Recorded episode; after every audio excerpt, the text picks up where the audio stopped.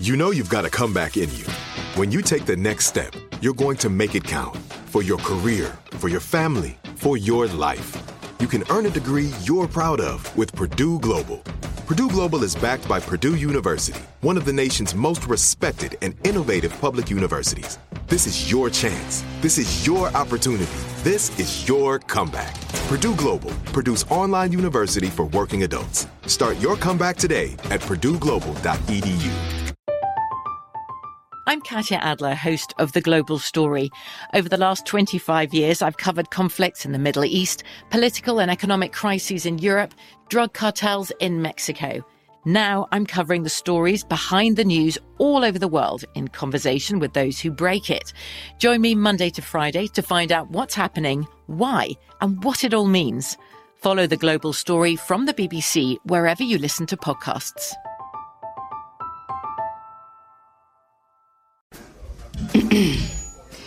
AT&T connects an ode to podcasts. Connect the alarm. Change the podcast you stream. Connect the snooze. 10 more minutes to dream. Connect the shower. Lather up with the news.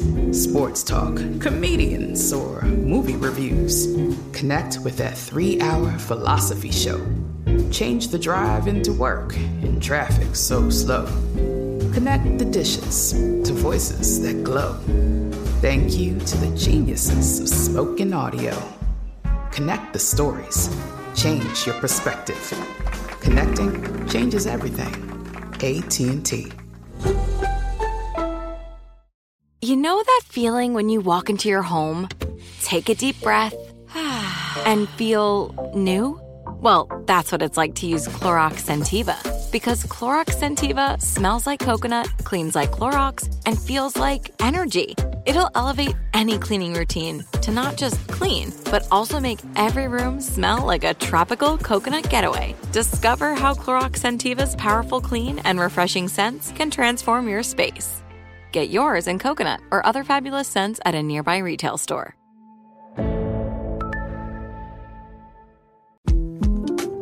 The 2024 presidential campaign features two candidates who are very well known to Americans. And yet, there's complexity at every turn. Criminal trials for one of those candidates, young voters who are angry. The Campaign Moment podcast from the Washington Post gives you what matters. I'm Aaron Blake, and I'm covering my 10th election cycle. My colleagues and I have insights that you won't find anywhere else. So follow the Campaign Moment right now, wherever you're listening. Hey, I'm Baratunde Thurston, and this is How to Citizen with Baratunde. In season two, we're talking about the money. Because to be real, it's hard to citizen when we can barely pay the bills.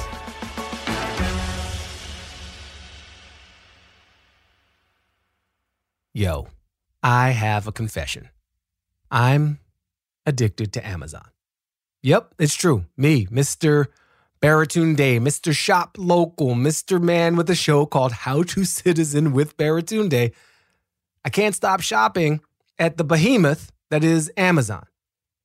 But I also kind of love it. I mean, I love the next day delivery, the next hour delivery. Sometimes Amazon anticipates what I want. They're just like, you know, you want it. We know you want it. Literally, we know because we have all the data about you. So just click the button. And I'm like, I don't want to click the button. It's convenient. But I'm also trying to quit. That's right, I'm, I'm trying to slow down the habit. I take deep breaths before these purchases. I'm even in a text group with some friends who are also self admitted Amazon addicts. And we're trying not to be. We're working together to slow the spread of the Bezos throughout our wallets and bank accounts and attention spans. And we're finding other ways to spend our money, other places to get soap or computer monitors or gardening gloves or, well, anything because they sell everything. And it's been nice to not feel so alone, and I think you can relate. So I split from Amazon July of 2020, but it was difficult because, you know, if you're part of a working family, you know, you're going to be susceptible to the convenience of a platform like Amazon. But Amazon is just such a morally terrible company. So it's something that I really want to get off of. It's just so enticing with their prime shipping and their prices, and especially during COVID. One of the few places I'm able to defeat my Amazon habit is with books. Now, for those $10 shoelaces that you don't need to tie, I'm still using Amazon. Especially if you're looking for something that's unique and different, I go to Amazon. Seriously, in the minute it takes me to complete my Amazon purchase, reluctant as I may be, they've already sold over a thousand products to other people. This company is so much bigger than our individual resistance movements. In 2020, Amazon killed it, killed it financially. Revenues up 38% to a record $386 billion. And founder Bezos, founder Jeff Bezos, richest person in the world, he is now worth, wait, I looked this up. All the money. Yeah, yeah, I just I carried the one and it comes out to all the money. Now, in the past few episodes, we've been talking about exclusion and how leaving people of color out of the economic system has contributed to massive wealth inequality and our division. How ownership, whether in business or in real estate, can help solve this problem. But that alone's not going to cut it. If you just bring more people into an unfair system, that doesn't necessarily make the system more fair. So, we're going to talk about this concentration of power that contributes to our wealth inequality and to our division. And we're going to talk about what we can do about it. But first, I, I need to understand what we're dealing with. How does a company like Amazon get so big in the first place? Why does their size even matter? And how can we, as citizens, stop it? So, I needed some help. I needed to talk to somebody about this. I tried my therapist, and they were like, I can't help you with this. I'm sorry, I can work with a lot, but your issues with concentrations of corporate power, that's a bit beyond my license. So I reached out to somebody else, someone taking on Amazon head on, someone who saw Amazon's hostile takeover coming before most of us did more and more of our commerce is moving to this online arena that is not at all a market. It is a private arena controlled by Amazon. It gets to regulate, in essence, commerce. And that's coming up after the break.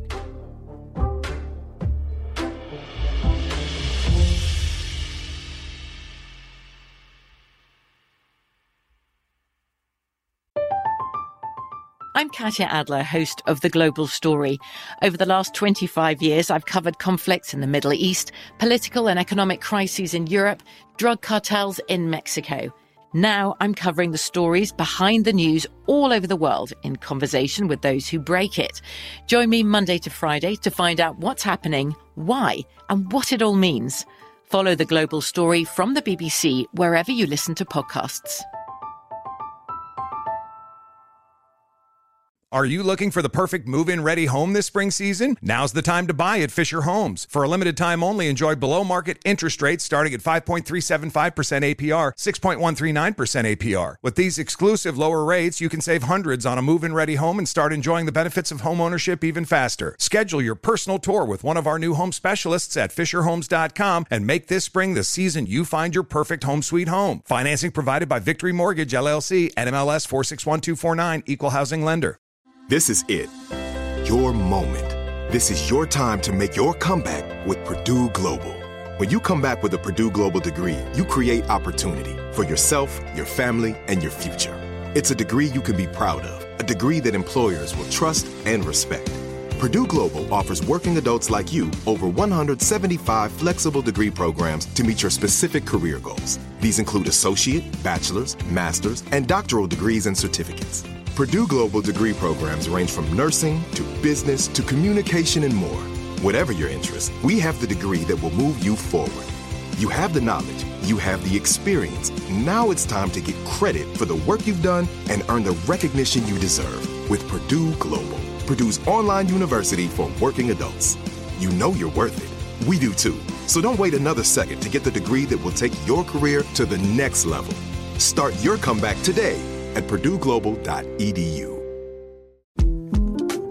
The 2024 presidential campaign features two candidates who are very well known to Americans. And yet, there's complexity at every turn.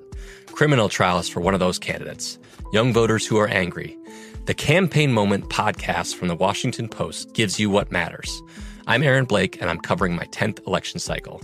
My colleagues and I have insights that you won't find anywhere else.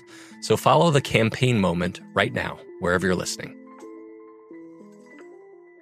Today, more than ever, we're all looking for ways to save, especially on medical bills. But where do you start? Unless you're a medical billing expert, finding savings can seem impossible. And who has the time? HealthLock can help. HealthLock is a healthcare technology company that securely connects with your family's insurance and reviews your medical claims as they come in from your healthcare providers. Then, HealthLock's technology flags and alerts you to any errors like overbilling, wrong codes, and fraud to help you and your family save. You can even have HealthLock work on your behalf to get money back from select past bills. To date, HealthLock has helped its members save more than $130 million. Saving on medical bills starts with knowing where to look. HealthLock makes it easy to find and fix hidden medical bill errors. To save, visit healthlock.com. Do it today before you see another healthcare provider.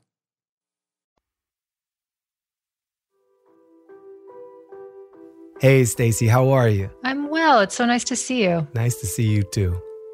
So, so Stacy, I'd love to start if you could um, introduce yourself. I'm Stacy Mitchell. I'm the co-director of the Institute for Local Self-Reliance. We're a research and advocacy organization that builds local power to fight corporate control.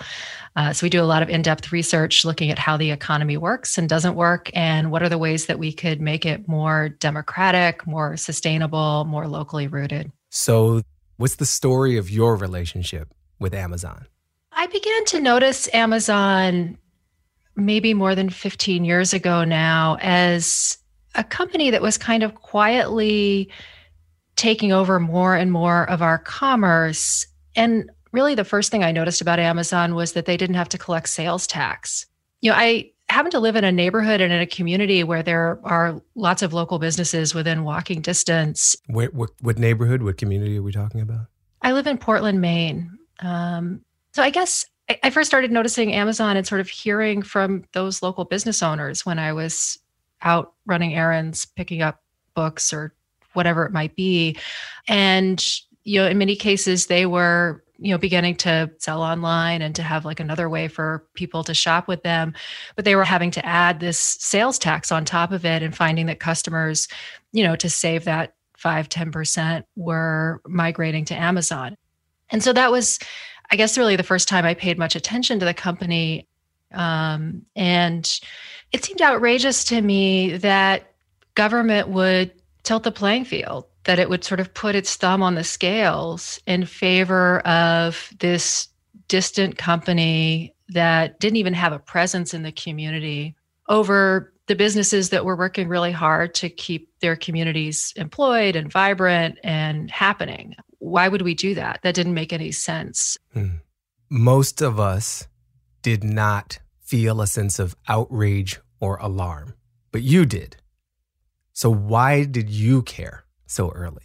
What was it about this situation that so animated you? I, I don't entirely really know where it comes from. And honestly, I've somewhat wondered that my, myself. And this partly maybe comes from growing up in Maine, because at the time that I grew up, it was really devastated economically. You know, there had been particularly these like timber companies, big fishing operations that had come through and like devastated a lot of the state's economy. The city, Portland, where I grew up, by the time I was a teenager, you know, downtown was half vacant. Uh, it was a place that was hard for people to make a living that had no life to it and was at the losing end of a lot of decisions that were made very far away and with no consideration for the impacts that they were having here and certainly not being made by the people who felt those impacts. So as a teenager, I think I felt that injustice very much and was a punk rock kid who you know spent a lot of time downtown in these sort of vacant places wanting to reanimate them. You know, and this of course was an era when most of the other kids were at the mall, which had was one of the things that had done a lot of devastation to the to the downtown. I'm having this picture in my mind. I want you to help me fill it in. Punk rock Stacy Mitchell. Tell me, tell me about teenage punk rock Stacy. What are you wearing? What are you? Where are you hanging out, and how are you interacting with this half vacant downtown Portland? Oh my goodness.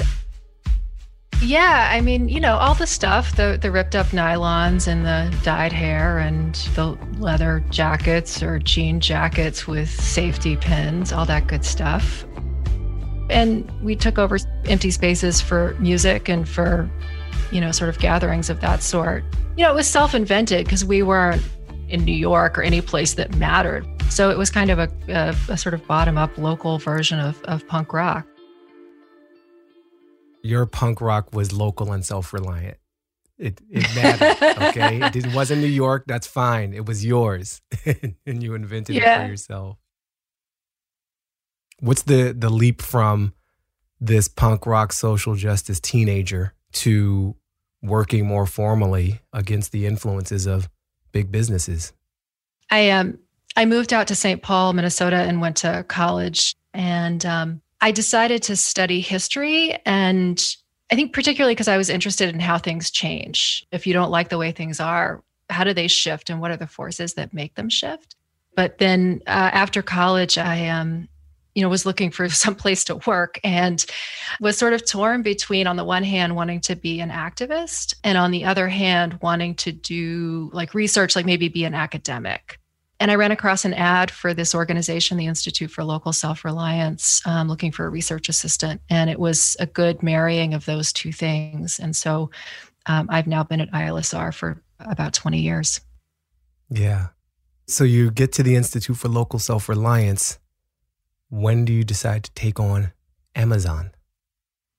We fought on the sales tax fight for a while. Um, and ultimately, it took many years and was way too late in some sense to even matter, but we ultimately won. Um, and along the way, I just kept being struck by where this company was going. I remember thinking around 2015 I mean, it felt like when you're on the tarmac, when you're on a plane that's about to take off and you're and you're moving down the runway at this huge speed and you're about to get airborne and at that point uh, just about ready to depart. You take off completely and it felt like we were at that moment and that the implications of this were really far reaching.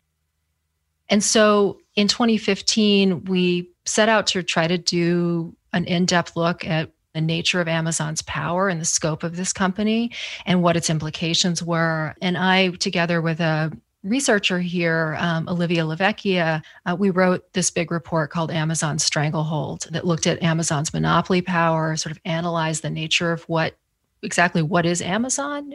It's not a retailer, it's something different, you know. So analyzing what that was, how it gained that sort of power, and then what are, were the impacts for independent businesses, for producers and creators and authors, for working people, and ultimately communities. And then we used that report to go around and talk to journalists, talk to policymakers, talk to other advocates, and say, this is something you really need to be paying attention to. And that helped to begin a conversation that I think brought much more attention to the implications of Amazon. You say Amazon is not a retailer, it's something else and I hear dramatic music in the background. I'm like, what is it? So what what is what is Amazon? You know, what makes Amazon more dangerous than other monopolistic firms like Walmart is that Amazon doesn't simply want to dominate markets. You know, Walmart dominates the food industry, and that's a serious problem with lots of implications. But Amazon isn't about dominating markets. It's about being the market. It's about being the underlying infrastructure that other companies need in order to reach customers. So their online platform, their website captures about two thirds of online shopping traffic. When people are looking to buy something online in the US, two thirds of them start at Amazon, which means that if you're not selling on Amazon's platform, you're giving up two thirds of the market right out of the gate. It's kind of like the Google search result. You know, people start their internet searches through Google primarily. Amazon is like that for online retail. Exactly. Uh, and it didn't used to be this way. You can go back six, seven years ago. You're looking for a pair of running shoes, you would type it into a search engine, maybe Google, which is its own problem, but you would get a bunch of results. It would include Amazon, but it would include maybe your local independent running shoe store or a manufacturer. Now people just start at Amazon. You know, there's the online shopping platform, but then to that, Jeff Bezos has added these other sort of core pieces of infrastructure. One is, is cloud computing. Amazon controls about 40% of the world's cloud computing capacity. What that means is that more and more companies of all kinds, governments of all kinds, are moving their data into the cloud. A huge amount of that globally is now running on Amazon's infrastructure. Netflix, big publishing houses like Condé Nast, the CIA. I mean, it's a long list of entities that rely on Amazon's infrastructure. And then there are these other big pieces. Amazon has lately become an enormous logistics and package delivery operation. They now are delivering so many packages, not only their, their own, but those of other companies, that they're rivaling UPS and the Postal Service in terms of size. And they have built Alexa, this voice interface that powers our smart homes and our smart offices and a whole bunch of like smart industrial processes it is the interface that other companies have to use if they want to have their devices and their applications be voice enabled. If you want to sell something and reach customers online, you have to do it on Amazon. If you want to ship something and have it reach customers the next day, you have to do it through Amazon's logistics. If you want to have your data in the cloud, Amazon again is the dominant provider there. And because of that, Amazon has this godlike view of a huge amount of the activity that's occurring across the economy. And it can pick off, using all of that intelligence that it has, it can pick off these lucrative streams of revenue and preference its own products and services on that infrastructure.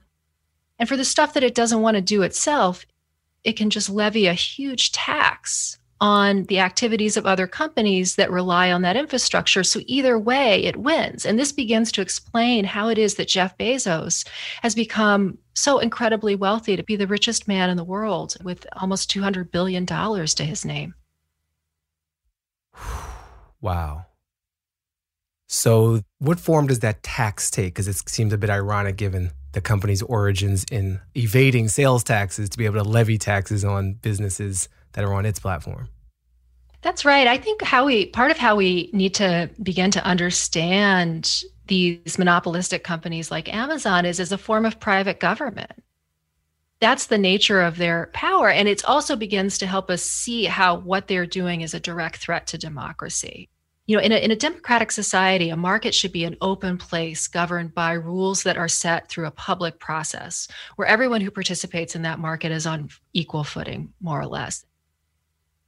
But more and more of our commerce, because of Amazon, is moving to this online arena that is not at all a marketplace. Amazon calls it a marketplace. It is a private arena controlled by Amazon. It gets to decide who's at the top of the search results, which products do you encounter when you enter certain words. It gets to regulate, in essence, commerce. And it also gets to levy a tax. And lots of manufacturers and retailers, small and large, really feel that they have no choice but to try to sell there. Most of them are failing as they do it, in part because the cost of selling on Amazon is so steep. Five years ago, Amazon was taking an average of 19% of every dollar a seller made on, on its platform.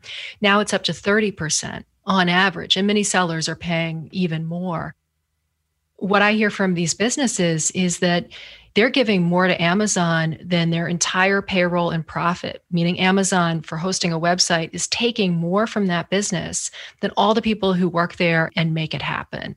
It is a form of tax that's inescapable because of Amazon's market power. And it's part of how the company is, is so incredibly wealthy. And it's part of what powers Amazon's ability to move into one market after another with this built in advantage.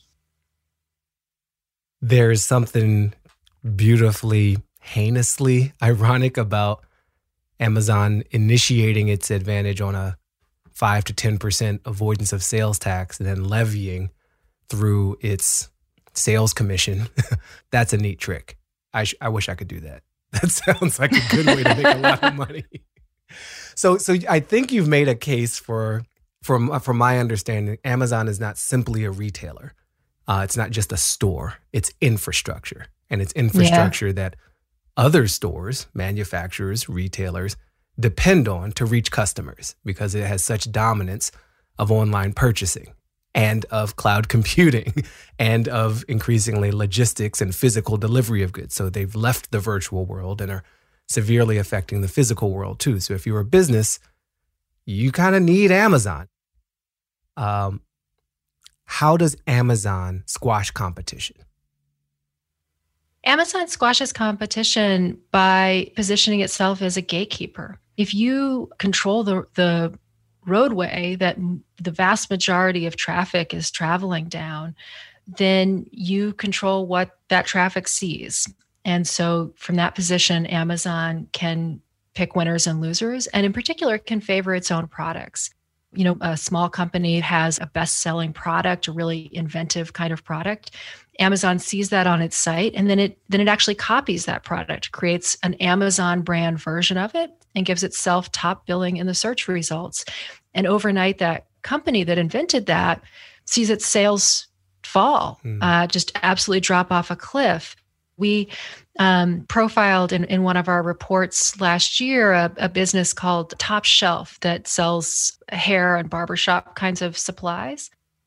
And they did a decent business selling on Amazon and elsewhere. Um, but over time, as they became successful, it was almost like, as the owner said to me, it was almost like Amazon noticed that a lot of that revenue was coming to us.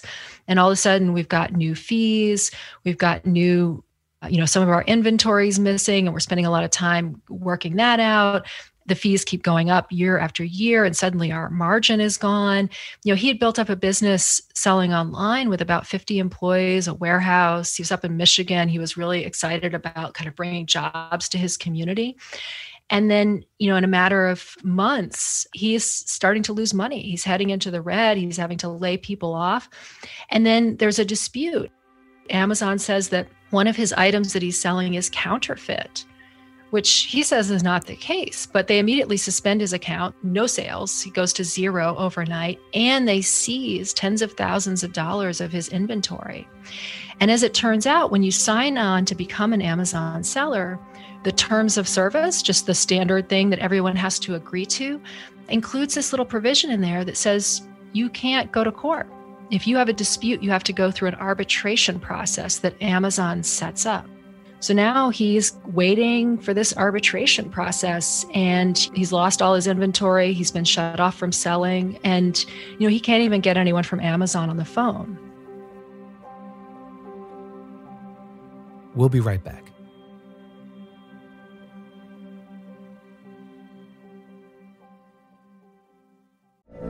From BBC Radio 4, Britain's biggest paranormal podcast is going on a road trip.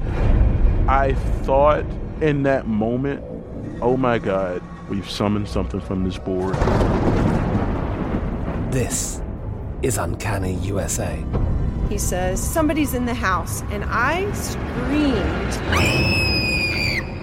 Listen to Uncanny USA wherever you get your BBC podcasts, if you dare.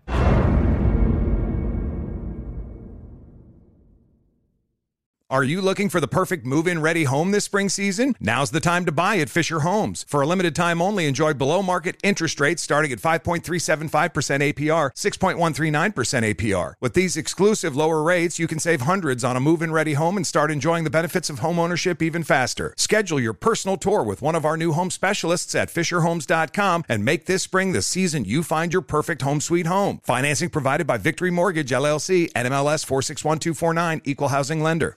This is it. Your moment. This is your time to make your comeback with Purdue Global. When you come back with a Purdue Global degree, you create opportunity for yourself, your family, and your future. It's a degree you can be proud of, a degree that employers will trust and respect. Purdue Global offers working adults like you over 175 flexible degree programs to meet your specific career goals. These include associate, bachelor's, master's, and doctoral degrees and certificates. Purdue Global degree programs range from nursing to business to communication and more. Whatever your interest, we have the degree that will move you forward. You have the knowledge, You have the experience. Now it's time to get credit for the work you've done and earn the recognition you deserve with Purdue Global, Purdue's online university for working adults. You know you're worth it. We do too. So don't wait another second to get the degree that will take your career to the next level. Start your comeback today at purdueglobal.edu. The best conversations I have with my colleagues are the ones that happen when no one is looking, when we're not 100% sure yet what to write. Hopefully, having conversations like this can help you figure out your own point of view. That's kind of our job as Washington Post opinions columnists. I'm Charles Lane, Deputy Opinion Editor. And I'm Amanda Ripley, a contributing columnist. We're going to bring you into these conversations on a new podcast called Impromptu. Follow Impromptu now, wherever you listen. Today, more than ever, we're all looking for ways to save, especially on medical bills. But where do you start? Unless you're a medical billing expert, finding savings can seem impossible. And who has the time? HealthLock can help. HealthLock is a healthcare technology company that securely connects with your family's insurance and reviews your medical claims as they come in from your healthcare providers. Then, HealthLock's technology flags and alerts you to any errors like overbilling, wrong codes, and fraud to help you and your family save. You can even have HealthLock work on your behalf to get money back from select past bills. To date, HealthLock has helped its members save more than $130 million. Saving on medical bills starts with knowing where to look. HealthLock makes it easy to find and fix hidden medical bill errors. To save, visit healthlock.com. Do it today before you see another healthcare provider.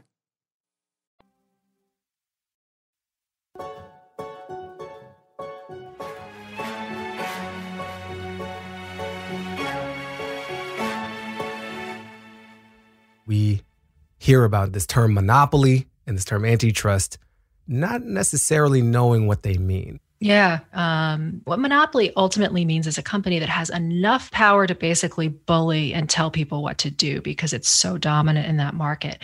And that's a level of power that can be achieved with something less than 100% of the market, considerably less than, than 100% of the market. So that's what a monopoly is.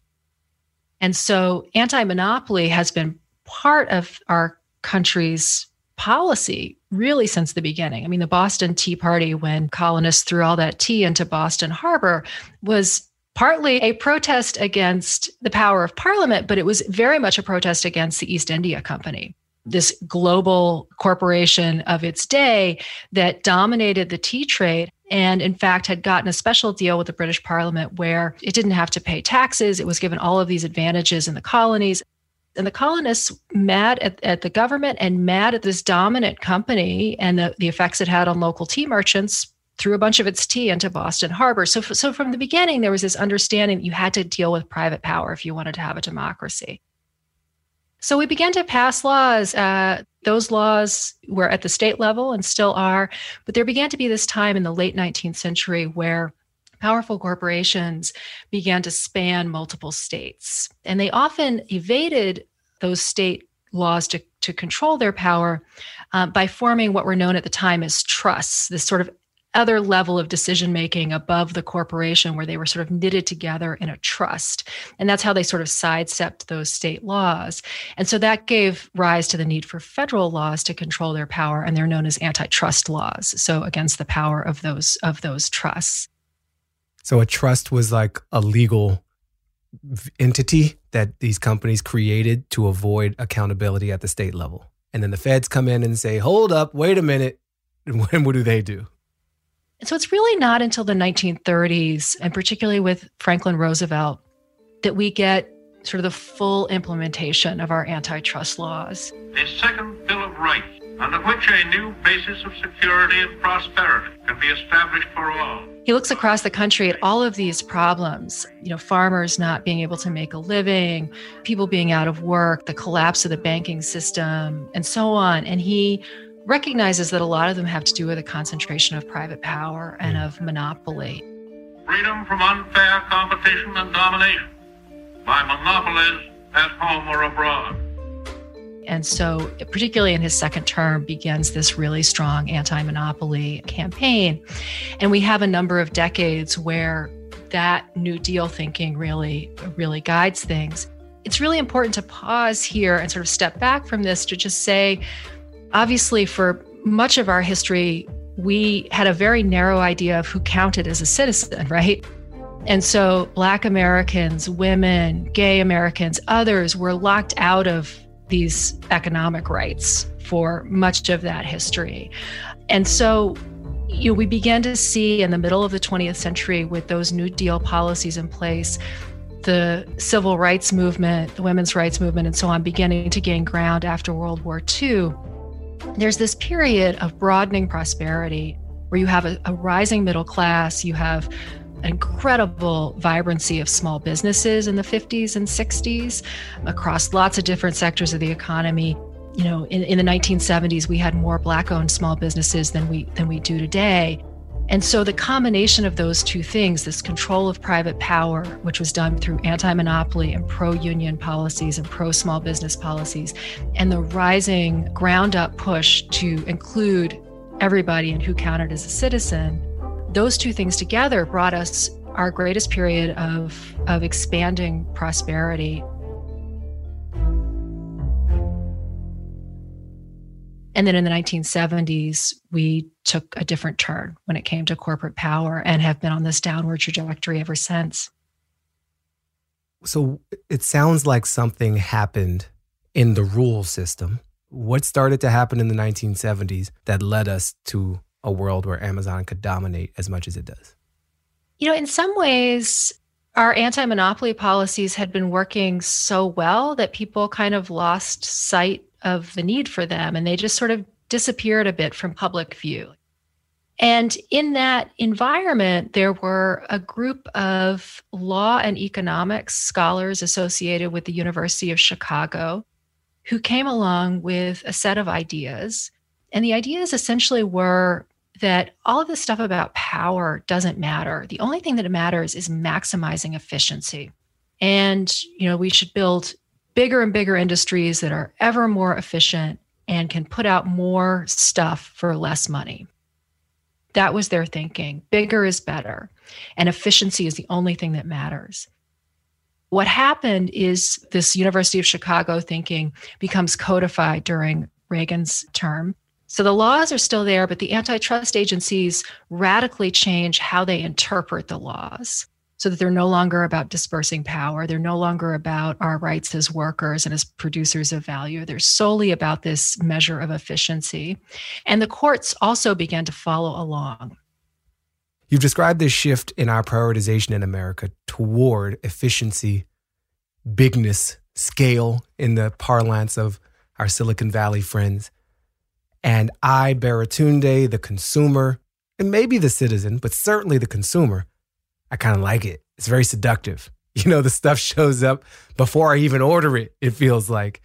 And it seems like a very easy case to make that whether we're talking about Amazon specifically or a big, efficient business with great customer service and low prices generally is good for most of us. You don't think that though? Well, I would say, you know, the solution to this doesn't mean giving up online commerce. It doesn't mean giving up having the package arrive at your front door. I mean, to, to, just go back into history one more time, you know, we encountered this with the railroads. You know, when the mm-hmm. railroads came along, you know, there was this fabulous new technology that changed everything, and suddenly stuff could get around the country, and it was amazing. But there were a handful of industrialists who gained control of those rails we came along and the answer wasn't like, oh, let's get rid of the railroads. We should go back to horse and buggy. It was like, no, we need to have regulation. We need to write some rules around this. And that's the same thing with Amazon. I think we need to break up the company into a few different pieces, and then I think we need to regulate it. And I think where that leads us then is an economy in which we all have more of an ability to make a, a good living, and we get the conveniences of online shopping and more choice that we see other platforms, other businesses being able to come along and succeed. And indeed, businesses that might come along with like a brand new idea you know, in the same way that Jeff Bezos came along with a new idea, right? I feel a sense of maybe relief hearing you say that. So, should I quit Amazon? Right? That's that's the question that's on my mind. It's on so many minds. What do you think about someone asking that question of themselves? Should we be quitting Amazon? Should you stop shopping on Amazon? Well, I would say, you know, look around. There are probably a lot of businesses in your community, some of them selling online directly themselves, and great small and mid sized businesses across the country that are wonderful places to support and that need your dollars. And so there's a fun invitation there to think about other places that you could you could go. Um, but should you feel guilty about those times when you order on Amazon? No, not at all. You should not at all feel like this is on you as a consumer to solve. That this is on us, you know, to like change our purchasing decisions and try to get enough of us to do the same thing to fix this problem. We've been sort of trained to think of ourselves, our economic, you know, agency, our, our ability to act uh, in, in the economy entirely as consumers and forgetting that as citizens, that's where our real power lies. That's where our real muscle is. And that's the muscle that we need to turn to to deal with the Amazon problem. You know, I can't um, overstate how exciting what is happening in Congress is right now.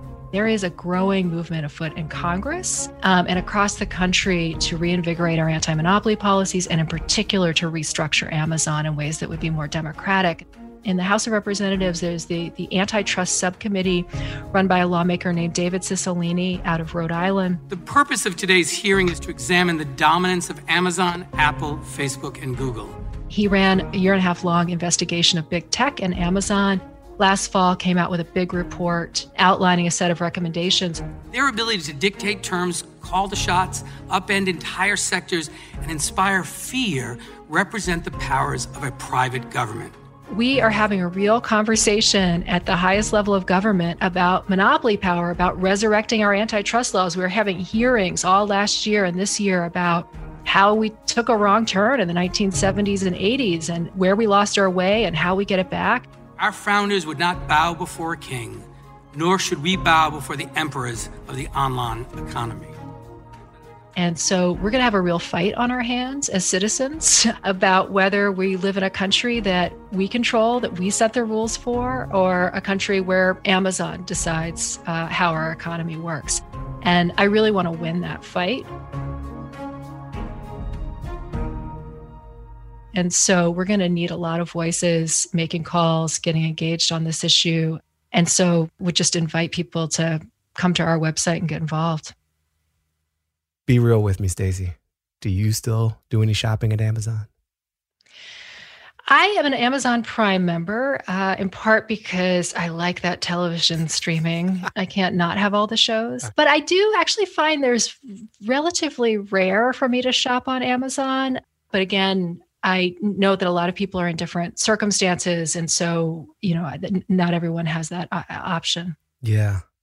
As someone who um, who's seen Portland, Maine go through ups and downs, some devastation and some rebuilding. What do you think we lose in our communities when we lose small businesses? We lose a lot of what makes the places we live interesting.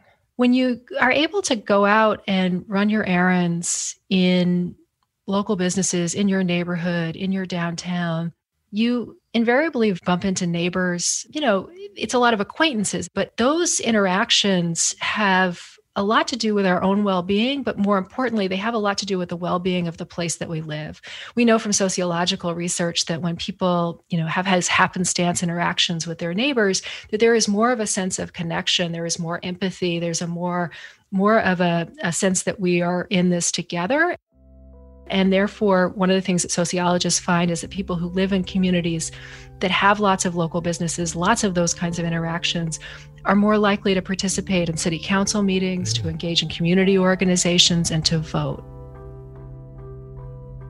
Stacy Mitchell, thank you so much for this time. This has been a, a great conversation. Thank you so much.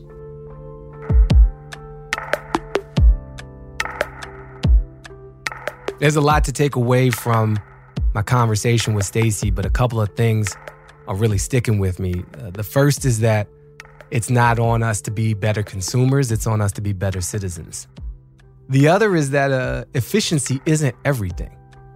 I think we don't talk about this piece of the puzzle a lot. We have this obsession with growth and speed in the US and, and how we think about our economy. More money as fast as possible, and nothing else seems to matter. But that's not true in a lot of parts of our lives where we value something. It's not just more and faster. Doesn't work that way for a slow walk on the beach. Doesn't or shouldn't work that way in our romantic relationships. Doesn't work that way just enjoying something. We want it to last. And we want the relationships that our economy powers to last. We want those small businesses to last because they create character in our neighborhood that a big pile of money can't replace. It's very easy for us to talk about the economy as these numbers, these economic indicators, GDP, stock market prices. But underneath of all that jargon and those numbers are people. And people are more than efficiency engines. The large part of our business and my day to day was literally okay, I have to batch cocktails, put them in containers. How do I put a label on sanitizer? And is this legal? Okay, we're, we're just gonna do it because no one has sanitizer right now and we can make it. Next week, small business owner Maria Estrada shows us what's at stake and what's possible.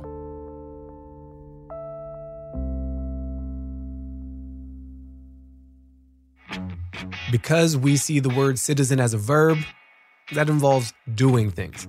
So here's our producer Stephanie with some things you can do. Think about why you shop at Amazon. Is it the convenience? The prices? Is it because of the pandemic or because you don't have many other options? Consider alternatives. If you have the means, challenge yourself to find one item that you usually purchase on Amazon. Now, commit to buying it locally. Next, do some reading. In fall 2020, the House Subcommittee on Antitrust, Commercial, and Administrative Law released an investigation into monopolies like Amazon, Facebook, and Google. The report is 450 pages long. But, lucky for us, the Institute for Local Self Reliance did all the reading for us and put together a summary of the report titled The People versus Amazon. We'll be sure to link to it in the show notes. If you do read the whole thing, then pat yourself on the back. And finally, join the fight against monopoly power.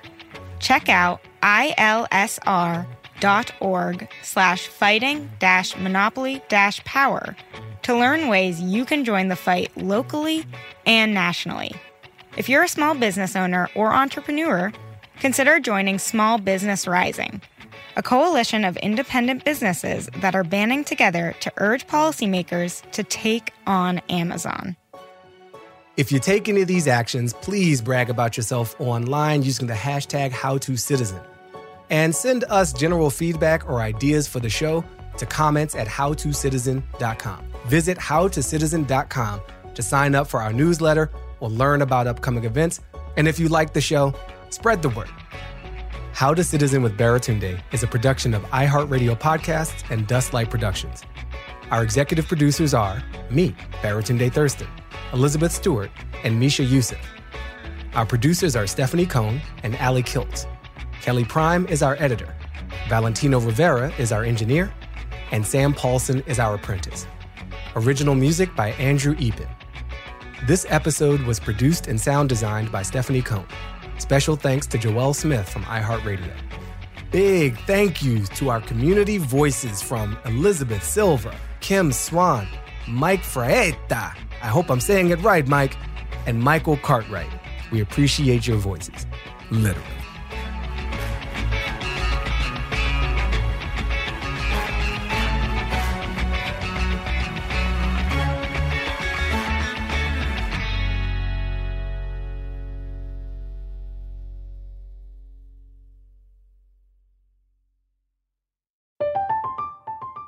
Katya Adler, host of The Global Story. Over the last 25 years, I've covered conflicts in the Middle East, political and economic crises in Europe, drug cartels in Mexico. Now I'm covering the stories behind the news all over the world in conversation with those who break it. Join me Monday to Friday to find out what's happening, why, and what it all means. Follow The Global Story from the BBC wherever you listen to podcasts. Are you looking for the perfect move in ready home this spring season? Now's the time to buy at Fisher Homes. For a limited time only, enjoy below market interest rates starting at 5.375% APR, 6.139% APR. With these exclusive lower rates, you can save hundreds on a move in ready home and start enjoying the benefits of home ownership even faster. Schedule your personal tour with one of our new home specialists at FisherHomes.com and make this spring the season you find your perfect home sweet home. Financing provided by Victory Mortgage, LLC, NMLS 461249, Equal Housing Lender. If a new house is on your wish list in the next five years, grow your savings faster and experience your dreams with an Ohio Homebuyer Plus account from Kemba Financial Credit Union. A savings account specifically designed to save for a new home where you can earn 7% APY, a $500 matching bonus, and a $1,500 mortgage closing cost credit. Learn more at Kemba.org. Offer expires March 31st, 2025. APY equals annual percentage yield. Restrictions apply. NMLS 292230. Equal housing lender. Federally insured by NCUA. I'm Hannah Storm, and my new podcast, NBA DNA with Hannah Storm, chronicles my six decades in professional basketball. From growing up in the sport to becoming one of sports TV's first female broadcasters. Join me as I dig deep into the game's history, unearth some wild stories, and talk to my friends from the world of basketball, from Dr. J to Charles Barkley. It's been a wild ride, and now I get to take you with me. Listen to NBA DNA with Hannah Storm on the iHeartRadio app, Apple Podcasts, or wherever you get your podcasts. Danielle Moody here, host of the Woke AF Daily podcast. We've been with iHeart for a year, and what a year it has been. As we head deeper into 2024 and yet another life changing election cycle, Woke AF Daily is here to keep you sane and woke. Make Woke AF Daily your podcast destination for 2024 election news and analysis. Listen to Woke AF Daily Season 5 on the iHeartRadio app, Apple Podcasts, or wherever you get your podcasts.